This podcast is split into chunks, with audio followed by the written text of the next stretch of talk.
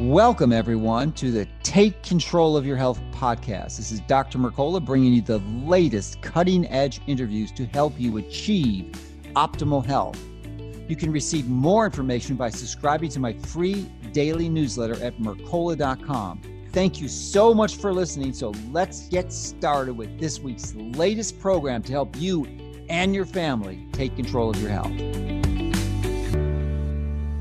Welcome, everyone. This is Dr. Mercola helping you take control of your health. And today we are honored to be joined by Dr. Dietrich Klinghardt, who is a longtime mentor of mine and helped me understand some of the basics of natural medicine many decades ago. So, uh, welcome and thank you for joining us.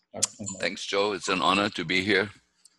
So, uh, for those who don't know who you are, maybe you can give a brief history of your training, and then we'll go to some other. All right. Well, I'm went to medical school in Germany.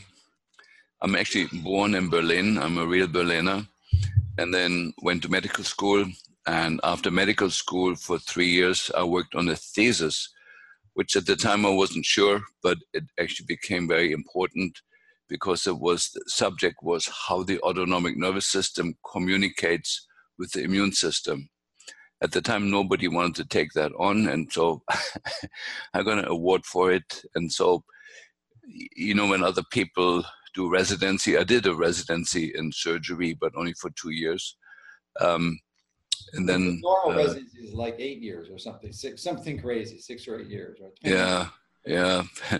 Anyway so i after i completed my thesis and defended it successfully um, I spent two and a half years in India uh, working uh, at a medical center there where I really gained a lot of experience, uh, especially regards to, to parasites and infections. So that became sort of my my passion all the, all the way through. And then, you know, I spent almost a year in England um, apprenticing with the wonderful man, James Cyriax, who was the father of non-invasive orthopedic medicine. Um, the, the prolotherapy he had pioneered and the many injection techniques and many manipulative techniques. And so that became part of my yeah, arsenal of things. And then I moved to uh, to the US and you know passed my exams, and I've been here uh, almost 40 years. You know, I think 30, I haven't counted 35 years. Well, you split your time. You're not exclusively in the US, you're in, also in Germany and London? Yeah, the, the last few years, um, I also practiced in England and Switzerland. I have a uh, license in Switzerland where I started seeing patients. Um, we managed, this is, I think, interesting. Uh, my group that I'm sort of involved with or supervising we managed to change the constitution in Switzerland where alternative medicine becomes the birthright of every Swiss citizen and cannot be um, denied by any authority uh, to speak of. You know, that includes homeopathy, neurotherapy, acupuncture, uh, all the healing techniques, hands-on healing techniques, and so it's the only country in on the planet where complementary medicine or alternative medicine uh, is the birthright of every citizen. And so, um, when we managed to do that, I made sure I get a license in Switzerland as a um, escape place, as possible escape route yeah. from the forces that sometimes are very obstructive here. Have you had any recent experiences with the federal regulators in the United States? Uh, no, um, I've sort of have been dodging a few bullets, but not in the recent years. It's been peaceful, and I have to say the state of Washington has been very generous to me on the different issues that may have come up over the. I'm here uh, in Washington State over 20 years, and so nothing serious has come up. So I'm I'm very happy about that. Great. So um, you're known for a number of different areas, uh, and people come to see you from all over the world. Uh, the most of who have seen a large number of other clinicians before seeing you. Um, certainly, Lyme disease is one of your uh, specialties and neurodegenerative diseases, and I'm I'm wondering what the uh, the current range or the most common diseases that people are currently seeing you for. Well, um, let's start with toxicity. So I have a very good friend, uh, Dr. Richard Straube, who is the main um, toxicologist in Germany. And he developed the apheresis as a treatment. It's a blood washing procedure where you filter out the dirt from the blood and then uh, because the toxins in there are concentrated, um, you can analyze them uh, with the affordable lab methods. And so, using the same toxicology test 10 years ago, he found on average in the population uh, 20 uh, toxins over the threshold of, of detection. In just 10 years, that number has gone up to over 500, mm. which is a shocking number. And he's actually just about to publish uh, this research. He did the research on 1,200 patients. Um, so it's one of the largest toxicology studies. And of course, the, the leader in, in the toxins is aluminum and uh, barium and lithium and strontium. These are the things uh, in the geoengineering mix that sort of rained down on us. And so because of that, and, and many of these toxins are really specifically mitochondrial toxins. Um, the you know you know I was always big on detox, but detox now is no longer like a hobby of mine. It's a survival strategy for everybody. And when we, you know, you and I wrote this beautiful paper mm-hmm. uh, almost 20 years ago on how to use natural agents for for detox, and those issues have become much much more prominent. And and basically, the old theory has held true. If you contaminate the body with man-made toxins, those are stored not everywhere, but in certain body compartments. They're compartmentalized, and in those body compartments that reach a certain threshold of toxicity, the immune system loses control over the microbes that are in that area. And these become the, the areas where the microbes are domiciled, yeah, whether it's Bartonella or Lyme or Babesia or herpes viruses or so. They're not everywhere at the same time. They're very strictly set up housekeeping in certain body compartments. And so, and, and there cannot be distinguished between uh, the toxicity and the infections that they go together. It's a package deal, and um, we, you know, recently, you know, since 20 years, I've been harping on Lyme disease and developed treatments that do not involve antibiotics because that is an absolute mistake to treat Lyme with antibiotics. That I would exempt the, the fresh tick bite. You know, there is a place for antibiotics, but for chronic Lyme disease, there's absolutely no place for uh, for treating with antibiotics. You know, we know too much about the microbiome now and how sensitive mm-hmm. um, the structures are in us, and so the uh, the latest development in the last two years has have been, you know, my my work with Judy Mikovits, mm-hmm. who she was part of uh, our think tank, you know, that we had way back in 2006, 2007, and try to alert us then at the fact that we all uh, embedded in our DNA are retroviruses and that certain environmental conditions um, disable our mechanisms to silence those viruses and they've become active. And really, in the last 10 years, all hell has broken loose with that. You know, retroviruses, the most well known one is HIV, but there's hundreds of others, and they're all, uh, most of them are immunosuppressive, or uh, I'd like to prefer the term immunodisturbing. So some aspects of the immune system are upregulated, others are downregulated, and that makes us hugely vulnerable um, for Lyme spirochetes, for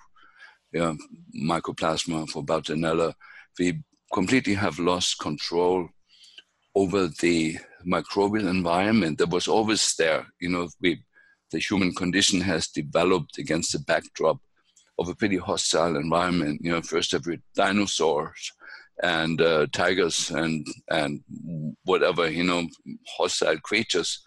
Um, but really, the main hostility that we've encountered was from the microbial realm, and we slowly, slowly developed against the backdrop of parasites and of the microbes. And our immune system had to be ahead of the invasive forces. And so we've lost control now over that the last 10 years. And that is, um, in its nature, it's very, very serious. Yeah, yeah. I had a chance to interview Dr. Mikovits uh, a few months ago, and it was, I don't know that we posted yet, but it was an interesting interview. And I read her book on the uh, the retroviruses. It's, it's interesting. It's almost like a, a novel or a, a spy. Yeah, yeah, yeah, yeah. Where she wrote it. So, uh, but I want to go back to detox because that was a pretty uh, uh, bold statement. You know that increase, and that increase is was from 10 to 500 in the last? No, from 20 to over 500 in 10 years. Okay, so that's yeah, so it's a dramatic, a dramatic increase. Yeah. So I'm wondering, uh, and that was done in the blood. Yeah, well, the, the apheresis is like this: you you have two intravenous needles, one in one arm and the other in the other arm, mm-hmm. and from one arm the blood is taken, put through a filter system, and then the filtered blood is re-injected in the other arm. And this uh, goes on over three hours, and so the entire blood volume is washed several times. Okay. And um, this goes through thousands of miles of little capillaries that filter out uh, the gunk. And so, and then what you're left with is uh, this filtrate. Uh, it's called eluate, and the eluate. Uh, the, the trouble in toxicology is that the uh, there is really no dose dependency between a toxin in the blood and your uh, reactions that you have to it. Tiniest amounts can cause huge reactions, and smaller and larger amounts of some other things may not cause a reaction. And so, um, the the the toxicology exams, you know, that are affordable have all a certain threshold. You need to have a certain concentration uh, in whatever you're testing before it can be detected. And so, um, and you know, he used the same exact toxicology test uh, that he used 10 years ago when he found 20 toxins on average over the threshold.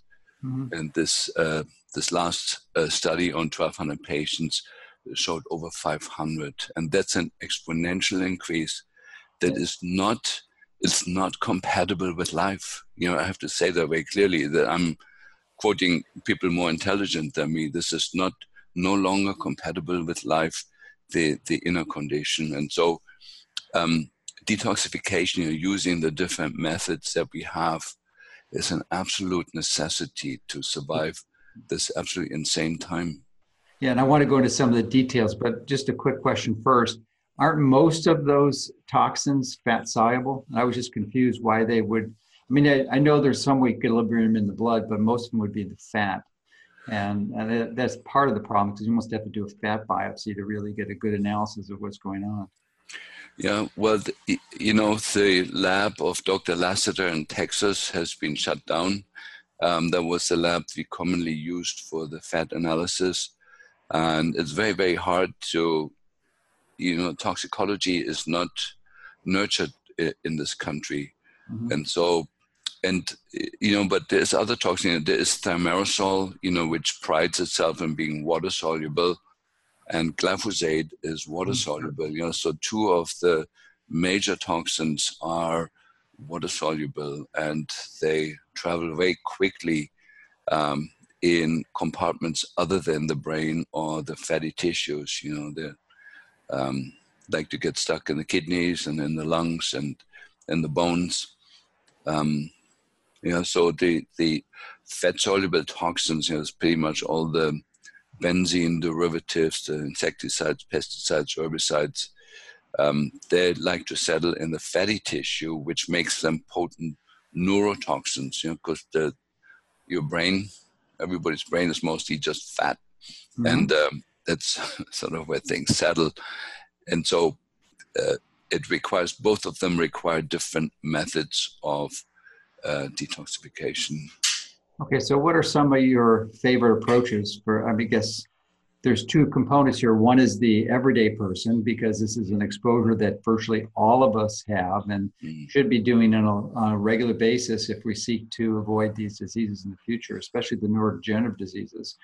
Uh, so um, I'm, I'm, thinking that so, you know our paper 20 years ago was on chlorella, and I've mm. been a long fan of that, and I take about 15 grams a day, which is mm. 50 tablets, I think and uh, then near infrared sauna. So, what what do you like, or do you recommend that is a good strategy for most people to consider? Yeah, the the you know there is thousands of toxins. It's estimated that every one of us has well over twenty thousand different chemicals in us um, that have to be carefully separated from each other so they don't react with each other. Um, and so but amongst all those, uh, there's two toxins that have emerged as the key culprit, and that's glyphosate and aluminum. And they actually work very nicely together to destroy our brains. And so let's first talk about glyphosate. So um, the uh, glyphosate is an analog of the amino acid glycine, and attaches in the body in places where we actually need glycine. Now, glycine we don't have enough of because glycine is part of many detox enzymes and they're all overworked. And in the process of that, glycine is used up. And there is, for most of us, not enough in the nutrition to defend us against taking up glyphosate. Glyphosate is pretty much in every food now that we that we eat, even organic food. I get into that in a moment. And so we try to saturate the, the system with uh, glycine. It's like a teaspoon, a flat teaspoon twice a day. It tastes like sugar.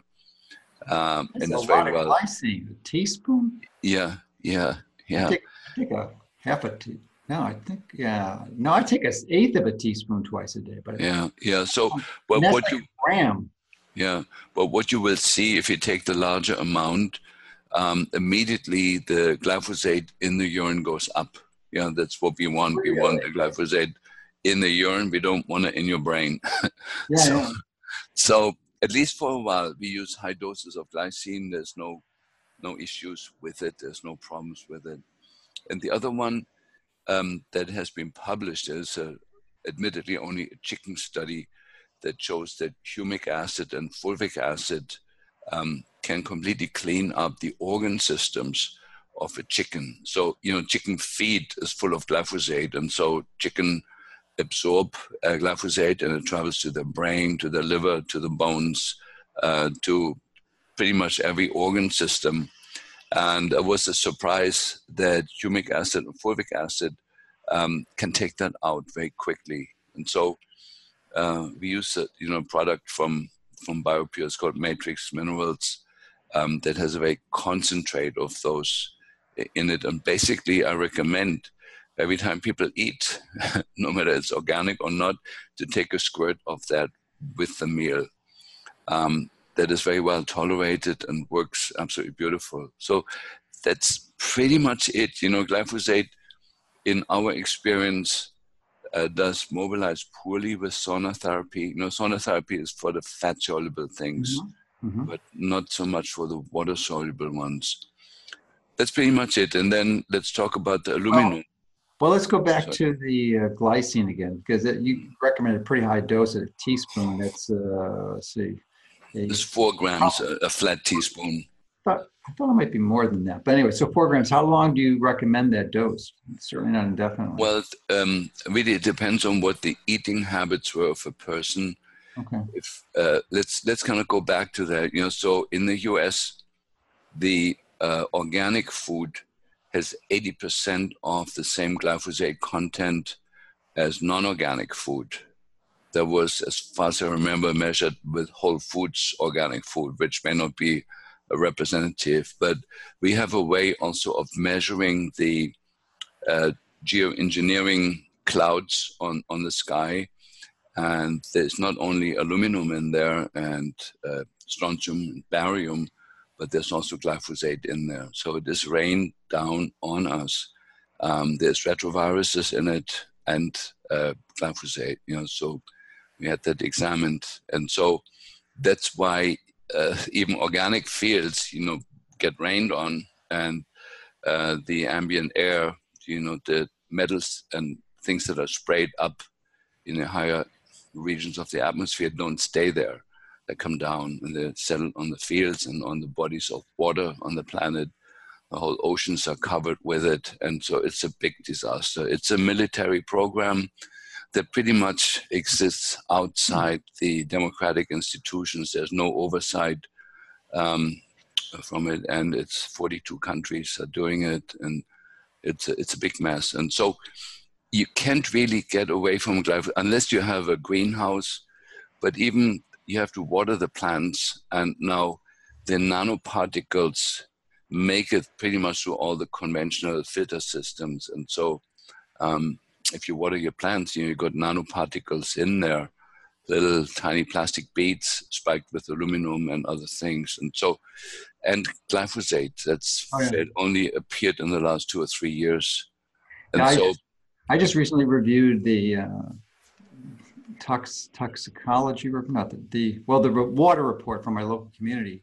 And the number one toxin in there was glyphosate. I mean, by two or three orders of magnitude. It was crazy. Yeah yeah yeah. So it's it's kind of shocking. And you know i'm a great fan of the work of stephanie seneff mm-hmm. who has really like single-handedly exposed um, this particular issue. And even though there is thousands of other toxins you know glyphosate really takes the number one uh, position and i think everybody alive you know uh, there was a survey done recently on the health of america and uh, out of the 50 countries that were surveyed in terms of general health, the US were in position number 49.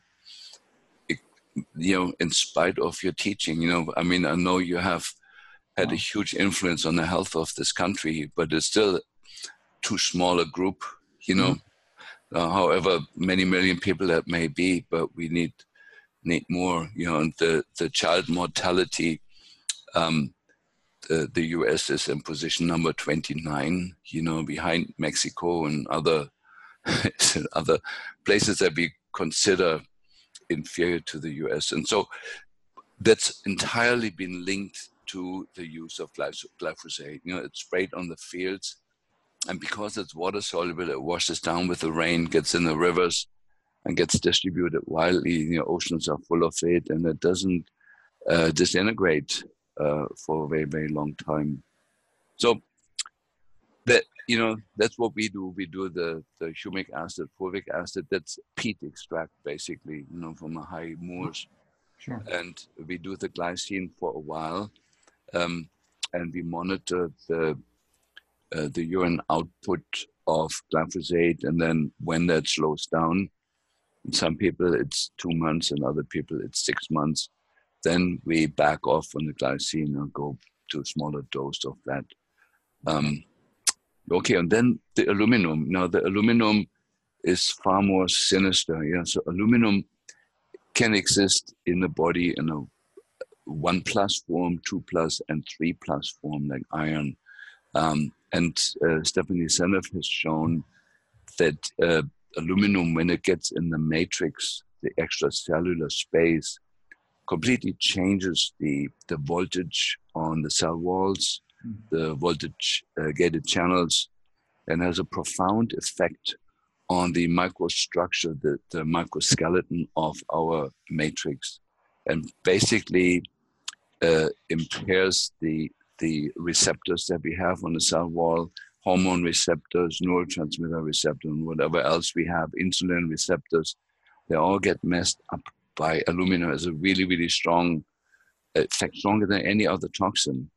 And um, Stephanie Seneff shows that you know, glyphosate is a chelating agent. And so when you have glyphosate in the food, it binds all the trace minerals and they're no longer available for absorption. So it, it depletes us of trace minerals. However, there's one exception, and that's aluminum. It works like a shuttle agent for aluminum. So it binds aluminum, takes aluminum uh, across the, the gut wall uh, into the tissues and distributes it wildly and, you know, yeah, distributes it in, in a chaotic way in the system. You know, the thyroid, the, the thyroid epidemic um, that we're witnessing, everyone is hypothyroid, that's glyphosate in the thyroid. You know, the leaky gut is the glyphosate in the food, but paired with aluminum.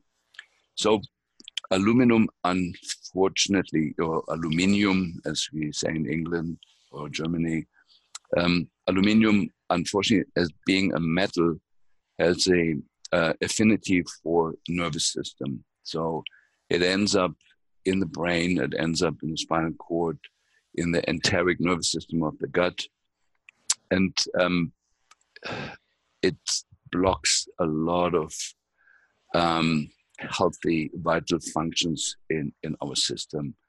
And um, to get to get aluminium out of the system is a little bit of an art. You know, so Chris Exley, mm-hmm. uh, he is the main aluminum researcher in England, who is a friend of mine.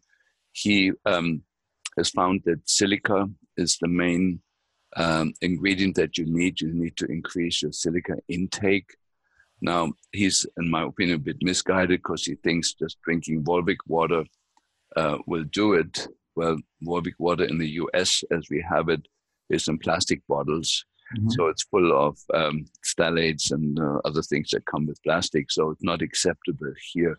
In England, you can get Volvic water in glass bottles, which may be uh, an acceptable option. You know, so but to increase silica, we we use um, first of all we use different herbs, and interesting enough, one of the the highest silica containing herbs is cilantro. Mm. And hmm. Omura did a, a, study, you know, 20 years ago, where he showed uh, that he could decrease the aluminum content in an animal model very, very quickly by giving just uh, cilantro extract. So, horsetail is the other well-known herb that's high in, uh, in, in silica. And we use a, a product from Belgium here that's um, uh, liposomal silica, that's a BioSil. Um, so that's one part, but also citric acid has been shown to mobilize aluminum, and that's you know basically lemon juice. So we recommend people um, make a bottle of water in the morning and squeeze a lemon in it and drink it throughout the day. Um, malic acid um, is another one that's published. Um, that's apple cider vinegar, but you can buy now malic acid in capsule form, um, or use magnesium malate, you know, as your favorite form of uh, magnesium uh, that combines some of the benefits. And you know, for the medical dogs, uh, we use Desferal. It's an injectable that's injected once a week subcutaneously. It's an excellent um, detoxer However, there's some questions whether it crosses the blood-brain barrier or not. Silica does, but mm. Probably not. But you can debulk the aluminum in the body with the once a week injection. So those are, you know, sort of my my top of the list two things, and the rest then is the fat solubles, you know, which really well, before, before, we jump to the fat side, we'll just finish up on aluminum because that is an important one. So when you're supplying the body with silica, either horsetail cilantro or BioSil, um, and it abstract it takes it out of the tissues. How do you does it is it in equilibrium with the brain, or do you need a special transport to remove it out of the brain? Because that's where a lot of the well, the the BioSil is liposomal, uh, so okay, so that gets certainly it crosses the the blood brain barrier, and um, we see remarkable improvements over time in, in brain function um, when we do it. By the way, I, I forgot to mention, you know, but this long been known that when you do a metallurgic exam on various cancers, especially uh, breast cancer, or it's always full with mercury and aluminum, and they both have a devastating synergistic effect. Mm-hmm. Okay, well, thanks. So, and so you know, maybe uh, the sources here. So the um, the main source of aluminium is the ambient air, mm-hmm. right above us, but it makes it in every body of water. And uh, for example, in Germany, uh, there was um, Angela Merkel ordered that about mm, five six years ago that all the water stations had to update the filtration equipment so it can take nanonized aluminum out. Know, this is very, very well known in the water science that we have a problem with that, you know, and um, there's, it's kind of forbidden to talk about where the aluminum comes from, but um, every air report, you know, is like hundreds of times more than it should be. And every water report then is hundreds of times more. Um, however, it, maybe also to say this, um, in the US, we do not have a lab that can um, demonstrate the, the nanonized aluminum. You know, so um, nanonized aluminum is in very, very small amounts, very, very toxic, but um, it's below the threshold that is given to the labs where they can report it. And so we use uh, the oligoscan, you know, you probably know that one. Um, consistently demonstrates the high levels of aluminum in our patients. Will you be able to use a RO filter or you require distillation to remove the nanonized aluminum from the water? You know, uh, honestly, uh, I don't know. Uh, there is uh, the question that even distillation, um, that the, the, even distilling it, uh, the nanoparticles make it across, you know, with the hmm. vapor and with uh, RO, the you know RO doesn't clean up everything. Right. Um, even with fluoride, you know, yeah. even fluoride is difficult to get out. And by the way, there is also a synergy between fluoride and aluminum. They're both, you know, fluoride takes aluminum into the pineal gland.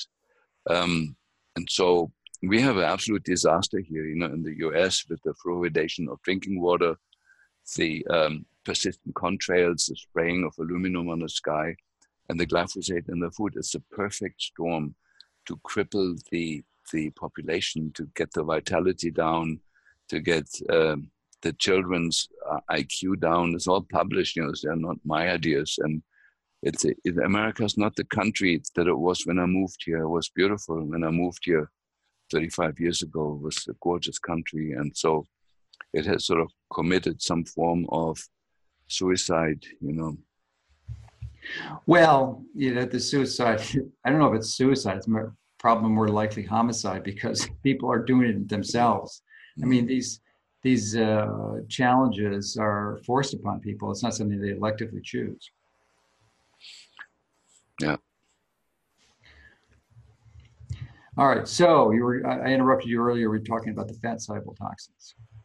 Yeah. So the fat soluble toxins in our work take uh, second seat to these other 2 mm-hmm. um, and I believe you know sort of that uh, the mix of sauna detox mm-hmm. and uh, putting good binders on board is the mm-hmm. solution of that. You know, one thing that's overlooked uh, in the U.S. You know, when whenever you talk about detox, people mention the kidneys, they mention the liver, but the largest detox organ in the body is the small intestine. It has a filtrating surface of two tennis courts. And so, what's overlooked with sauna therapy is when you actually start sweating in the sauna, yes, the two square meters of skin start sweating, but there is hundreds of square meters of small intestine that also start sweating they start hugely increasing the output and exchange circulating toxins in the blood into the fiber of the, the food. And that's the, the fiber in the food is a binder, but it's not a very efficient binder. And so uh, we like, you know, just like you do, have people take regular doses of chlorella um, and maybe some other binders. We like Ecklonia cava, that's a brown algae like Enterosgel that's methylated silica, uh, the, the, and there's zeolite, you know, so this would be the top four. We like to load the system with that. And then when you do sauna therapy, you're sweating out internally a lot of toxic crap that's bound up by the binders. And then on the way down, you don't reabsorb it. Like that's what happens if you don't have a binder on board. And so I, I do feel by doing that regularly um, and watching the bowel transit time, you know, that should be 24 hours or less. That means if you eat something, it should, you know, that, or if you swallow something that's not digestible, it should come out on the other end within 24 hours. And we have some uh, patients you know, where we measured the transit time, and it was like 36 days, you know, or uh, you know, 20 days or so. And then uh, those people uh, are not able to excrete through the small intestine. Um, and they're really doomed. And so that becomes a priority then to get the digestion going. And that's mostly um, a parasite issue, you know, that, that is sort of my other hobby um, to, to diagnose and treat uh, parasites. Are there any uh, sort of shotgun all purpose strategies to address some of the parasites that we uh, invariably seem to be exposed to? In biology, it is known that uh, many parasites, especially worms, but even candida, even fungi, um, absorb multiple of the body weight and toxins into their uh, coat, into their cell wall, or into their the skin, so to say. And uh, for example, like many worms. Are able to concentrate lead 300 fold compared to the tissues of the host. And in the proper word of saying that is that the parasite load of a particular person is a bioindicator for the toxicity that this person lives in. Yeah, so, uh, for example, if you want to study uh, the uh, pollution levels in the ocean between Hawaii and Alaska, where the whales travel, um, rather than taking a thousand probes of water and examining it, they simply collect the poop of a whale once. Mm-hmm. And if it's, uh, and there's a certain proportion, you know, and the more parasites are in there, the more toxic is the ocean that the animal swims in. Now, bringing that back to us, there's an incredible increase in parasite burden in the population uh, now that goes directly together what I said before that the amount of toxins in our connective tissue has dramatically gone up. And the way uh, the US responded to that, that basically um, there's not a single lab that can diagnose the parasite burden. Um, so we have a couple of ridiculous tests that may show um, some superficial bugs in the system, but we've had people that complete negative parasite tests and they're pooping out a tapeworm, a 16 foot tapeworm. Well, where was the tapeworm? So basically, we don't have a test for that. And so we use ART, my autonomic response testing, and we respond to what we find with uh, using different cocktails of antiparasitic drugs. And uh, that has been so rewarding. You know, every Lyme, chronic Lyme patient is also full of parasites. And if you don't address those, uh, it's been shown that the worms in a Lyme patient themselves are infected with Lyme spirochetes. So uh, if you do antibiotic treatment that doesn't harm the parasites, um, the, paras- the Lyme spirochetes simply retreat into the worms, wait until you're gone with your antibiotics, and then they're hatching back out. So uh, the, the teaching is to treat from large to small. So, to in a chronically ill patient, always assume that there's parasites, treat them, and then kind of slowly uh, go down. So, in terms of treatment, the uh, understanding that parasites are loaded with toxic metals and other toxins, you do not want to explode the parasites in the liver. Or in the brain or wherever they have strayed. You want to seduce them to leave those tissues and come into the gut uh, where they can be safely expelled. And so we work with the Gubarev protocols. You know, these are uh, enema protocols uh, developed by Russian scientists um, to start with. And then when there is no more stuff coming out, then we switch to the oral agents. And for the lay people, we recommend the ozonated plant oils from BioPure. Yeah, there's a Rizol kappa and Rizol gamma. They're designed as wonderful, powerful antiparasitic treatments um, that have enormous properties. Now, one word for the medical drugs that I think is important that recently there's an incredible increase in literature that shows that pretty much every medical antiparasitic can also be used for treating cancer. And I give you an example of that. You know, albendazole used to uh, a monthly treatment used to cost 80 bucks. Then the articles came out of cancer healings from it. Now it's $24,000 a month.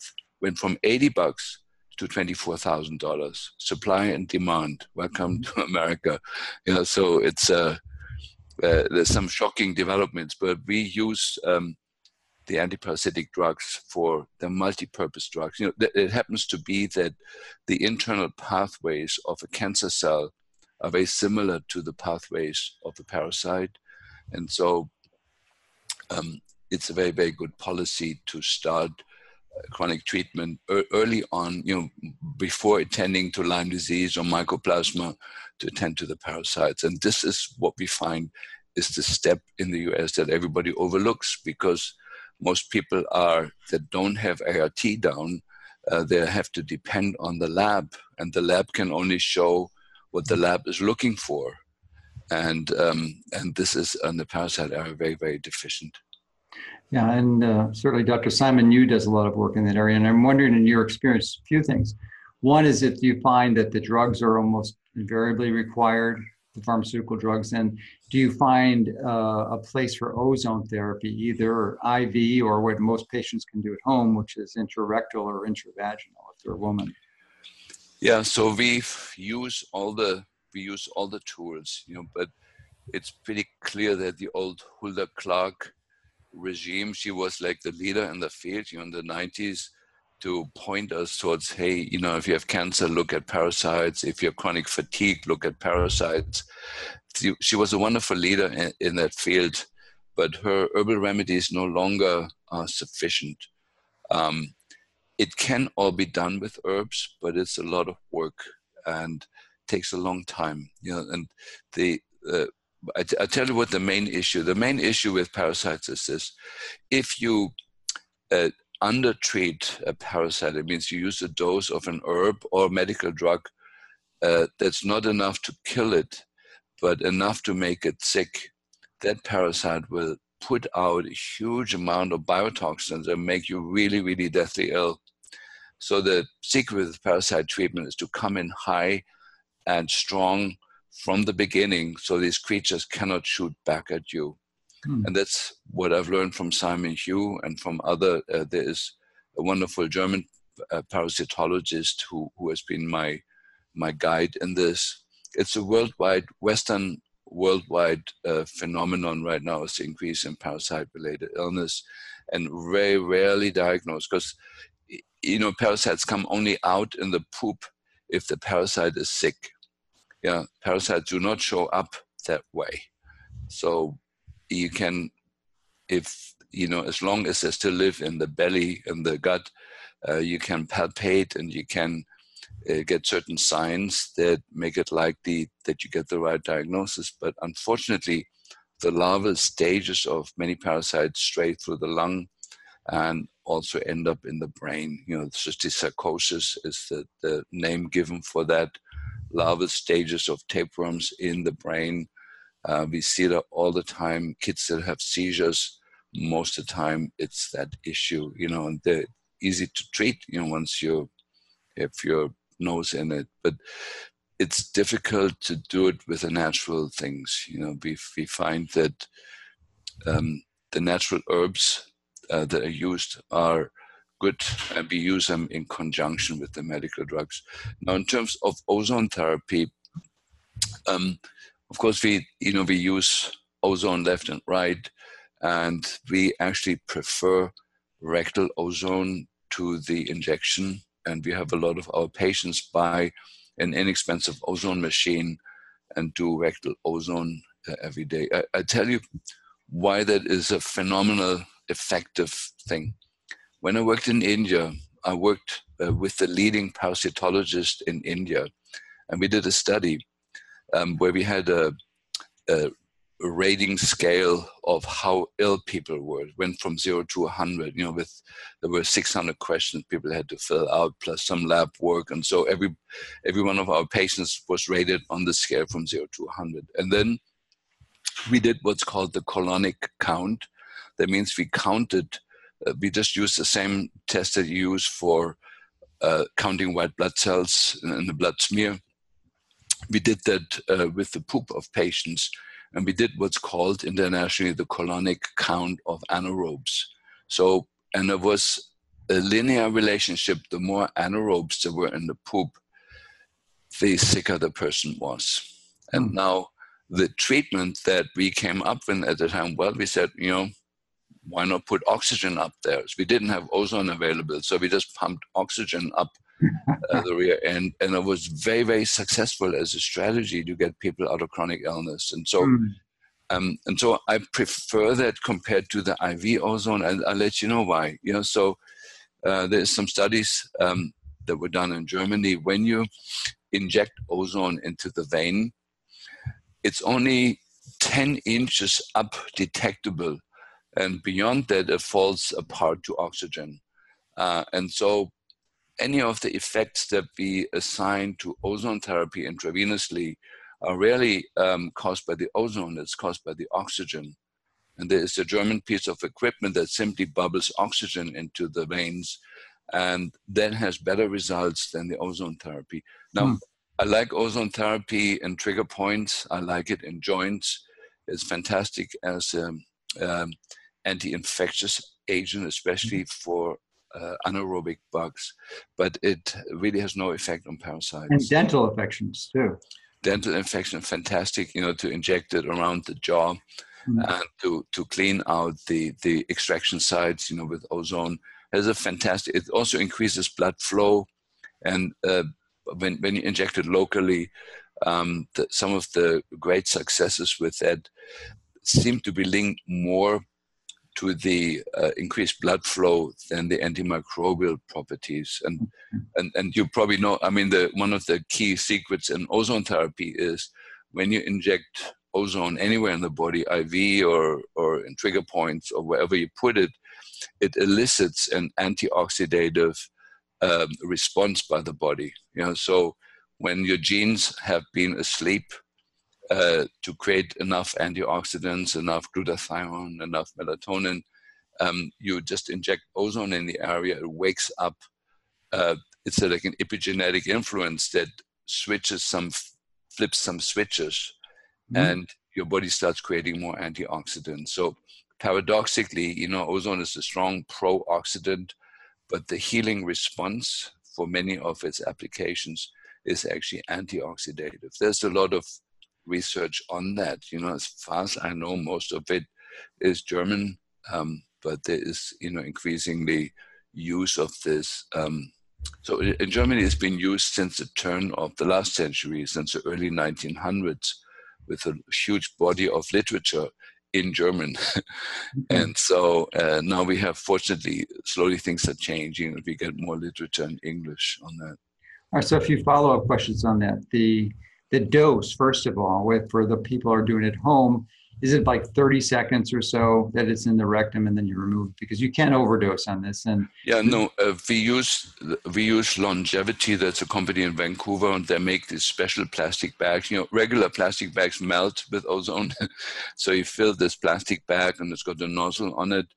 You uh, put it up the anus and then squeeze the bag in and that's it. You pull it right out you know, pull the nozzle out, and uh, the the amount of ozone is very well tolerated. It doesn't trigger uh, people having to poop, so it's then absorbed uh, in the next few minutes or 15, 20 minutes um, through the the portal veins and the lymphatics, um, and disappears into the the system. But You know, right. one of the precious things it does, it decreases the anaerobic count and creates an advantage for the aerobic bugs, which are the ones that you know create butyrate and some of the other pressure B vitamins and other. You know, there's a whole manufacturing pharmaceutical company in your colon. um, yeah. and you know, and that's tilted in your favor if you put ozone up there. So, aside from improving the antioxidant or decreasing oxidative stress through that mechanism, you're also going to optimize your microbiome through this. Absolutely, yes. Good, good, strategy. Well, thank you for that.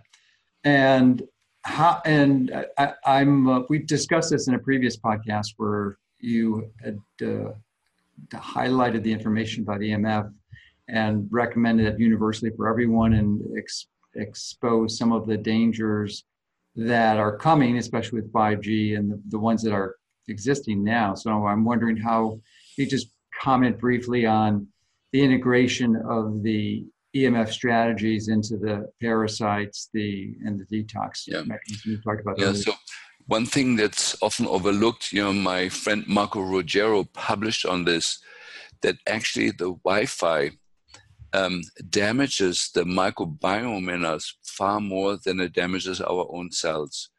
And that, of course, has never been studied properly because everybody looks at the cells, you know, and you know, we know that when you count the DNA, only 2% of what we see is our own DNA, and 98% of what's in our body is foreign DNA from the microbes. And they're severely damaged, many of them are severely damaged in resonance with the. That would make sense because it, we, it's been documented clearly that it affects plants, insects, and animals. So why wouldn't it affect bacteria?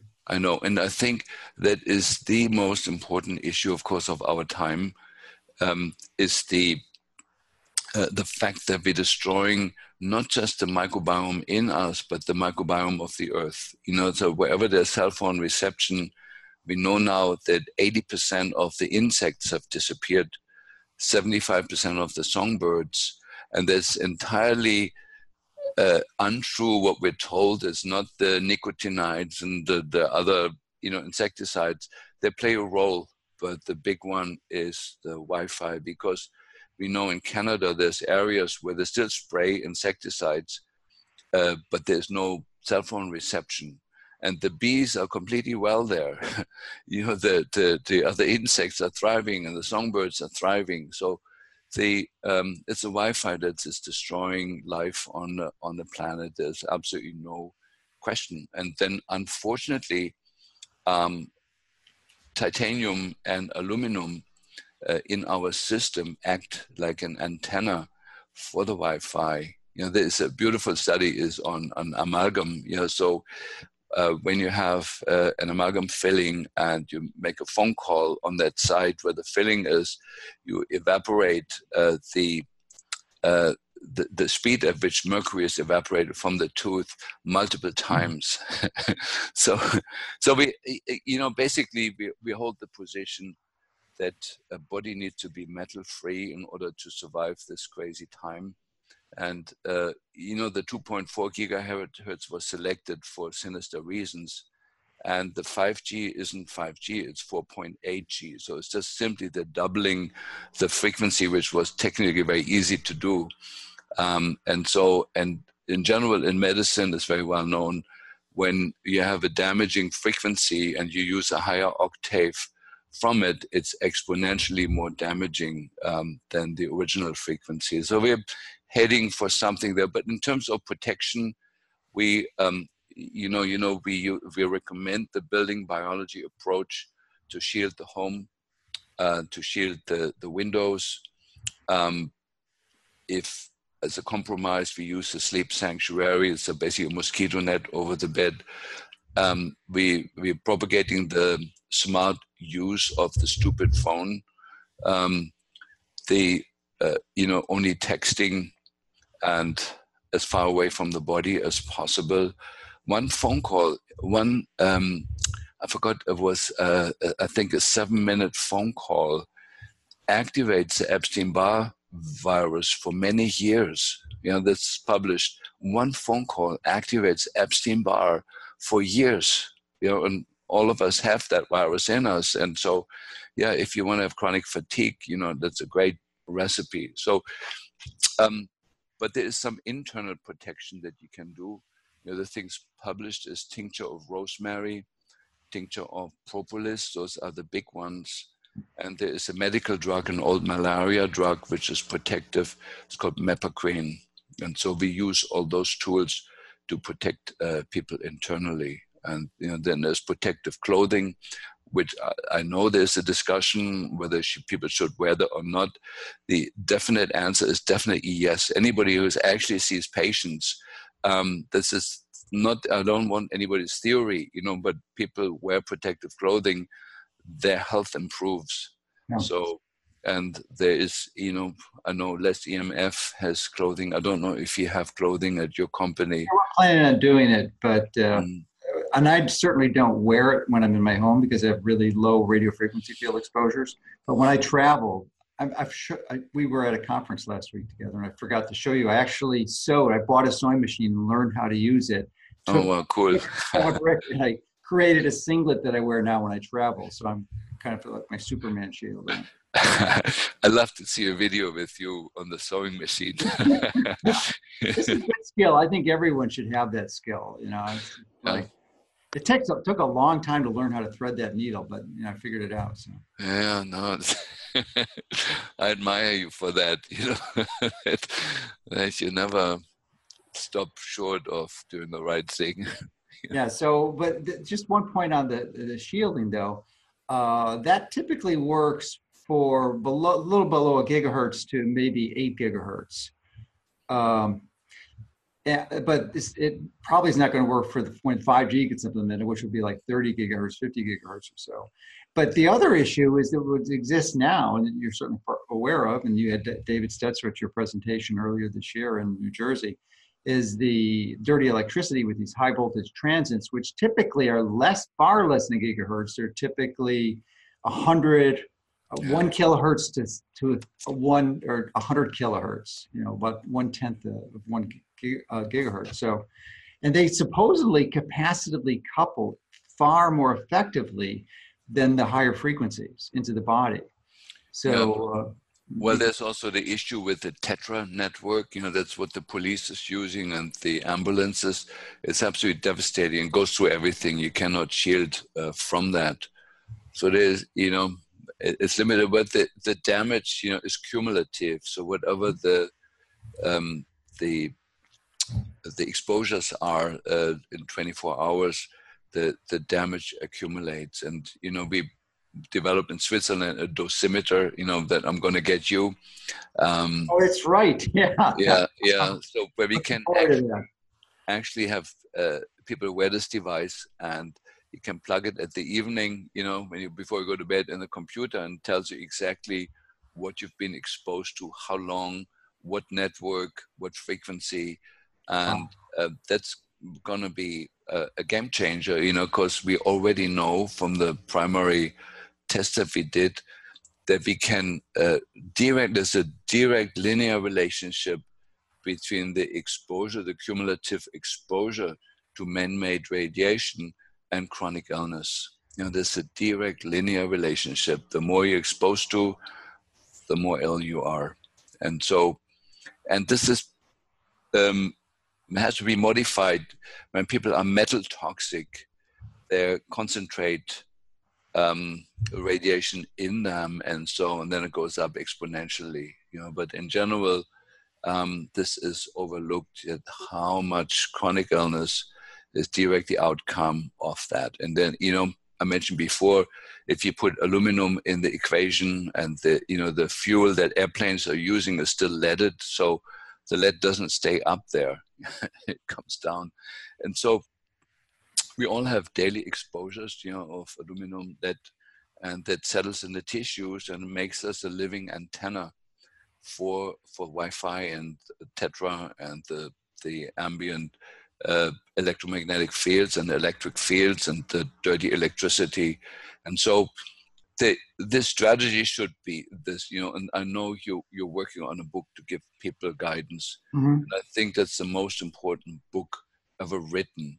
um, where people learn how to minimize their exposures without giving up their life. You know, that's the challenge because of the convenience. You know, the people are swapping convenience for health issues that they don't predict, they don't anticipate will affect them. It will, uh, they'll somehow escape it because for whatever reason, they're just deluded belief, but that's what they believe. Most people, and I was in, I was in that camp for the most part until you, you know, catalyzed my consciousness yeah. into under appreciating this at a deeper level. So thanks. Yeah, we, I mean, we learned that from the autistic kids, you know, just to say that, you know, we have two groups of autistic kids. We got the ones that get well and the ones that don't. And the ones that get well are the ones where the parents take my guidance and shield, you know, mm. and it's just as clear like day and night. And it's shocking that there's not more known, you know, and this, the obstacle in that the group that doesn't do it is usually the husband who is the obstacle, you know, that says, well, I'd rather have my kid die than giving up the wireless connection, you know, that's basically, so it comes down to that. Yeah, just the inability to believe that is, I mean, he, they, I, I don't believe they're consciously making that choice. They just don't suspect that it's true and they're not going to be bothered. Yeah. yeah. But that's going to be up to you as an educator to mm-hmm. get that point across, and I know you will. You will manage.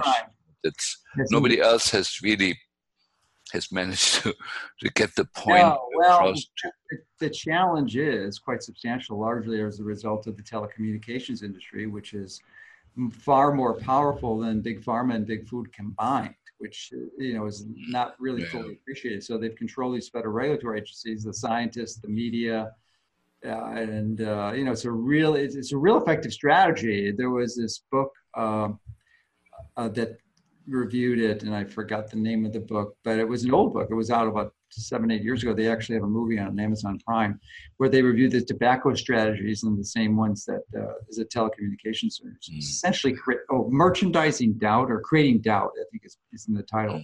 Mm. So essentially, that's the first step is to create doubt in people's mind.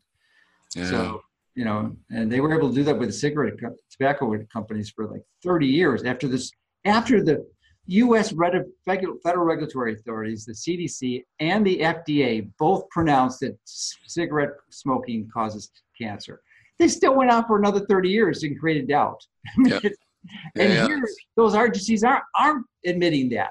They're yeah. in complete alliance with the industry. It's a false information that's seeded, you know, thousands of websites and, and things. There's a lot of effort goes into that. Yeah, yeah. So, so I, I want to thank you for your time. I know you got to get back to seeing patients and uh, sharing with us all your, your uh, not all, but a, a, a, really helpful wisdom that you've acquired from decades of treating very sick patients. So, if someone um, wanted more information, uh, there's two groups. Would be one is a patient, the other is professionals. What what would the what would you recommend as a choice? The Klinghardt Institute or the Sophia Clinic? Yeah, uh, Klinghardt Institute is sort of my intellectual mm, website, and Sophia Health Institute is where I treat people. Uh, let me say one more last thing, Joe. So the the combined effect of the the toxicity and the Wi-Fi has unleashed these viruses, you know, they're called human endogenous retroviruses. And that is really ultimately what's causing uh, the severity of chronic illness. And so I just wanted to to get that in you at the end. So when you when you mitigate all those influences, at the very end you still have to silence the retroviruses, and that's it's not difficult, but it's it's sort of. What do, you, what, what do you like for that? I think Judy has mentioned one of these um, anti-malarial drugs, not the one you mentioned earlier, but a different one. Yeah, there, there is well, there is several. Uh, the several approaches. You know, plants have been exposed to the same viruses and they have developed uh, 350 million years longer than what we have had time uh, plant adaptogens against it. And so we, um, I created an herbal mix. It's called Retro V powder um, that has uh, 10 herbs in it that's published that are superior to the AIDS drugs in silencing the, the retroviruses. That's a key science, KI science makes that and then you know the Cistus tea is published the powerful tool against retroviruses, and then the broccoli sprouts. You know, so that those are the three major things. And then once in a while, for a few months, we use Truvada or one of the other antiretroviral medical drugs. Um, but there is, you know, there's amazing, you know, uh, chloroquine. Um, there's some antibiotics that have retroviral effects. There's a whole host, but by focusing on that, uh, somewhere along the treatment of chronic illness has uh, allowed us big breakthroughs and, and a lot of people where we were stuck. And I do get stuck with patients also, you know, like we get a hard selection. We, the average uh, patient that we see has seen 32 other physicians before us. And so um, sometimes it takes a while to crack it. And that's certainly how I'm learning. And that's how I discovered the value of Judy Mikovits's teaching. You know, she is definitely uh, maybe you know the most important person. The, the, other thing, you know, sort of that just to to round that off, um, is increasingly in the literature is the the recognition that many illnesses are caused by prions, you know, self-folding mm-hmm. proteins. That's ALS and mm-hmm. Parkinson's, you know, and so and there are some wonderful simple treatments that are published. I'm not going to go into that now, but it's uh, those two those two steps, attending to the retroviruses and attending to the prions, has given us the biggest breakthrough, you know, in probably 10 or 15 years, you know, since discovering the importance of Lyme. You know, we harped on that for a long time, but now we're off to a whole other field. sure, retrovirology. Yeah. Molecular biology, which is always fun. Yeah. Well, I want to express my deep uh, gratitude for all the work you've been doing and have done and will continue to do, and for helping so many people understand some of these foundational basics that can help them recover their health, which is really the most precious commodity. Thank you, Joe. Good seeing you. Good talking to you.